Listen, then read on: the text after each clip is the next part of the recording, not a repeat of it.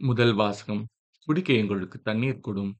விடுதலை பயண நூலிலிருந்து வாசகம் அதிகாரம் பதினேழு இறைவசங்கள் மூன்று முதல் ஏழு முடிய.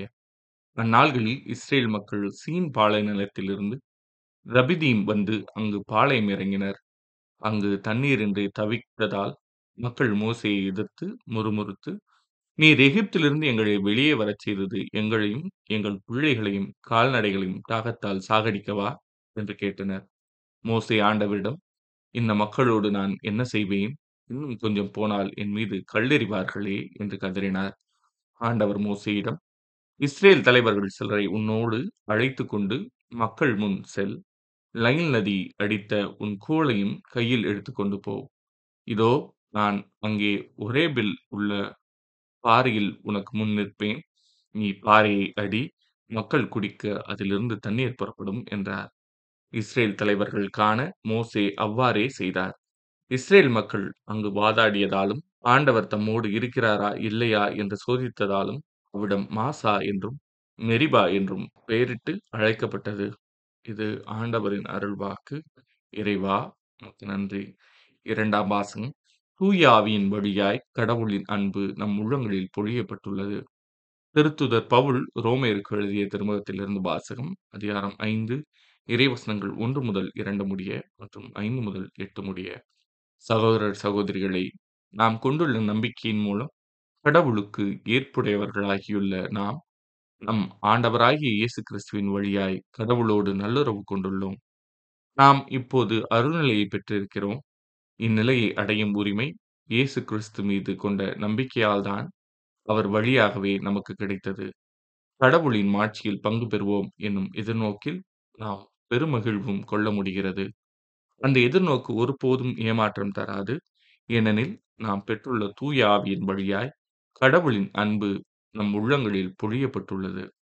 நாம் இறைப்பற்றின்றி வலுவற்று இருந்த போதே குறித்த காலம் வந்ததும் கிறிஸ்து நமக்காக தம் உயிரை கொடுத்தார்.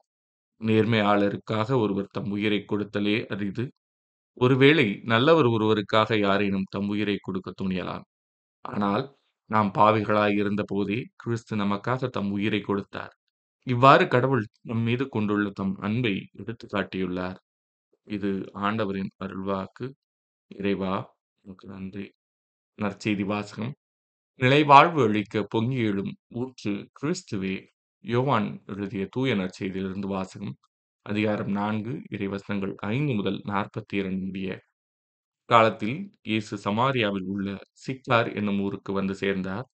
யாக்கோபு தம் மகன் யோசேப்புக்கு கொடுத்த நிலத்துக்கு அருகே அந்த ஊர் இருந்தது. அவ்வூரில் யாக்கோபின் கிணறும் இருந்தது. பயணத்தால் களைப்புற்று இயேசு கிணற்று ஓரமாய் அமர்ந்தார். அப்போது ஏறக்குறைய நண்பர்கள். அவருடைய சீடர் உணவு வாங்குவதற்காக நகருக்குள் சென்றிருந்தனர். சமாரிய பெண் ஒருவர் தண்ணீர் முள்ள வந்தார். இயேசு அவரிடம் குடிக்க எனக்கு தண்ணீர் கொடும் என்று கேட்டார். சமாரிய பெண் அவரிடம் நீர் யூதர் நானோ சமாரிய பெண் நீர் என்னிடம் குடிக்க தண்ணீர் கேட்பது எப்படி? என்று கேட்டார். ஏனெனில் யூதர்கள் சமாரியரோடு பழகுவதில்லை. இயேசு அவரை பார்த்து கடவுளுடைய கொடை எது என்பதையும் குடிக்க தண்ணீர் கொடும் என கேட்பவர் யார் என்பதையும் நீர் அறிந்திருந்தால் நீரே அவரிடம் கேட்டிருப்பீர். அவரும் உமக்கு வாழ்வு தரும் தண்ணீரை கொடுத்திருப்பார் என்றார். அவர் இயேசுவிடம் ஐயா தண்ணீர் முள்ள உம்மிடம் ஒன்றுமில்லை. கிணறும் ஆழமானது. அப்படி இருக்க வாழ்வு தரும் தண்ணீர் உமக்கு எங்கிருந்து கிடைக்கும்? என் தந்தை யாக்கோபை விட நீர் பெரியவரோ? அவரே எங்களுக்கு இக்கிணற்றை வெட்டி தந்தார். அவரும் அவருடைய மக்களும் கால்நடைகளும் இதிலிருந்து தான் தண்ணீர் குடிப்பது வழக்கம் என்றார். இயேசு அவரை பார்த்து இந்த தண்ணீரை குடிக்கும் ஒவ்வொருவருக்கும் மீண்டும் தாகம் எடுக்கும். நான் கொடுக்கும் தண்ணீரை கொடுக்கும் எவருக்கும் என்றுமே தாகம் எடுக்காது.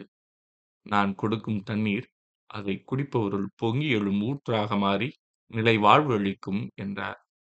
அப்பெண் அவரை நோக்கி ஐயா அத்தண்ணீரை எனக்கு கொடும். அப்போது எனக்கு தாகமும் எடுக்காது. தண்ணீர் மொள்ள நான் இங்கு வர தேவையும் இருக்காது என்றார். இயேசு அவரிடம் நீர் போய் உம் கணவரை இங்கே கூட்டி கொண்டு வாரும் என்று கூறினார். அப்பெண் அவரை பார்த்து எனக்கு கணவர் இல்லையே என்றார் இயேசு அவரிடம் எனக்கு கணவர் இல்லையே என நீர் சொல்வது சரியே உமக்கு ஐந்து கணவர்கள் இருந்தார்கள் என்றாலும் இப்போது உம்முடன் இருப்பவர் உம் கணவர் அல்ல. எனவே நீர் கூறியது உண்மையே என்றார். அப்பெண் அவரிடம், ஐயா, நீர் ஓர் இறைவாக்கினர் எனக் கண்டு கொண்டேன். எங்கள் முன்னோர் இம்மலையில் வழிபட்டு வந்தனர். ஆனால் நீங்கள் எருசலேமில்தான் வழிபட வேண்டும் என்கிறீர்களே என்றார். இயேசு அவரிடம், அம்மா, என்னை நம்பும் காலம் வருகிறது. அப்போது நீங்கள் தந்தையை இம்மழையிலோ எருசலேமிலோ வழிபட மாட்டீர்கள். யாரை வழிபடுகிறீர்கள் எனத் தெரியாமல் நீங்கள் வழிபடுகிறீர்கள். ஆனால் நாங்கள் தெரிந்து வழிபடுகிறோம். யூதரிடமிருந்தே மீட்பு வருகிறது. காலம் வருகிறது. ஏன் வந்தே விட்டது. அப்போது உண்மையாய் வழிபடுவோர் தந்தையை அவரது உண்மை இயல்புக்கேற்ப உள்ளத்தில் வழிபடுவர். தம்மை வழிபடுபவர் இத்தகையராய் இருக்கவே தந்தை விரும்புகின்றார். கடவுள் உருவமற்றவர். அவரை வழிபடுவோர் அவரது உண்மை இயல்புக்கு ஏற்ப உள்ளத்தில்தான் வழிபட வேண்டும் என்றார். அப்பெண் அவரிடம், கிறிஸ்து எனப்படும் மெசியா வருவார் என எனக்குத் தெரியும். அவர் வரும்போது அனைத்தையும் எங்களுக்கு அறிவிப்பார் என்றார். இயேசு அவரிடம், உம்மோடு பேசும் நானே அவர் என்றார். அந்நேரத்தில் இயேசுவின் சீடர் திரும்பி வந்தனர். பெண் ஒருவரிடம் அவர் பேசிக் கொண்டிருந்ததைக் கண்டு அவர்கள் வியப்புற்றனர். எனினும் என்ன வேண்டும் என்றோ, அவரோடு என்ன பேசுகிறீர் என்றோ எவரும் கேட்கவில்லை. அப்பெண் தம் குடத்தை விட்டுவிட்டு ஊருக்குள் சென்று மக்களிடம், நான் செய்த எல்லாவற்றையும் என்னிடம் சொன்ன மனிதரை வந்து பாருங்கள். அவர் மெசியாவாக இருப்பாரோ என்றார். அவர்கள் ஊரிலிருந்து புறப்பட்டு இயேசுவிடம் வந்தார்கள். அதற்கிடையில் சீடர், ரபி உண்ணும் என்று வேண்டினர். இயேசு அவரிடம் நான் உண்பதற்குரிய உணவு ஒன்று உண்டு. அது உங்களுக்குத் தெரியாது என்றார். யாராவது அவருக்கு உணவு கொடுத்திருப்பார்களோ என்று சீடர்கள் தங்களிடையே பேசிக் கொண்டார்கள். இயேசு அவர்களிடம், என்னை அனுப்பியவரின் திருவுள்ளத்தை நிறைவேற்றுவதும், அவர் கொடுத்த வேலையை செய்து முடிப்பதுமே என் உணவு. நான்கு மாதங்களுக்குப் பின்தான் அறுவடை என்னும் கூற்று உங்களுடைய உண்டே. நிமிர்ந்து வயல்வெளிகளைப் பாருங்கள். பயிர் முற்றி அறுவடைக்குத் தயாராய் உள்ளது. அறுப்பவர் கூலி பெறுகிறார். நிலைவாழ்வு பெறுவதற்காக மக்களைக் கூட்டிச் சேர்க்கிறார். இவ்வாறு விதைப்பவரும் அறுப்பவரும் ஒருமிக்க மகிழ்ச்சியடைகின்றனர். நீங்கள் உழைத்துப் பயிரிடாததை அறுவடை செய்ய நான் உங்களை அனுப்பினேன். மற்றவர்கள் உழைத்தார்கள்.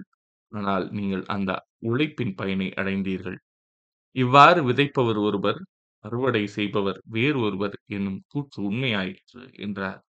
நான் செய்தவை அனைத்தையும் என்னிடம் சொன்னார் என்று சான்று பகர்ந்த பெண்ணின் வார்த்தையை முன்னிட்டு, அவ்வூரிலுள்ள சமாரியர் பலர் இயேசுவிடம் நம்பிக்கை கொண்டனர். சமாரியர் அவரிடம் வந்தபோது, அவரை தங்களோடு தங்குமாறு கேட்டுக் கொண்டனர். அவரும் அங்கு இரண்டு நாள் தங்கினார். அவரது வார்த்தையை முன்னிட்டு இன்னும் பலர் அவரை நம்பினர். அவர்கள் அப்பெண்ணிடம், இப்போது உம் பேச்சைக் கேட்டு நாங்கள் நம்பவில்லை. நாங்களே அவர் பேச்சைக் கேட்டோம். அவர் உண்மையிலே உலகின் மீட்பர் என அறிந்து கொண்டோம் என்றார்கள். இது ஆண்டவரின் அருள்வாக்கு. கிறிஸ்துவே உமக்கு புகழ்.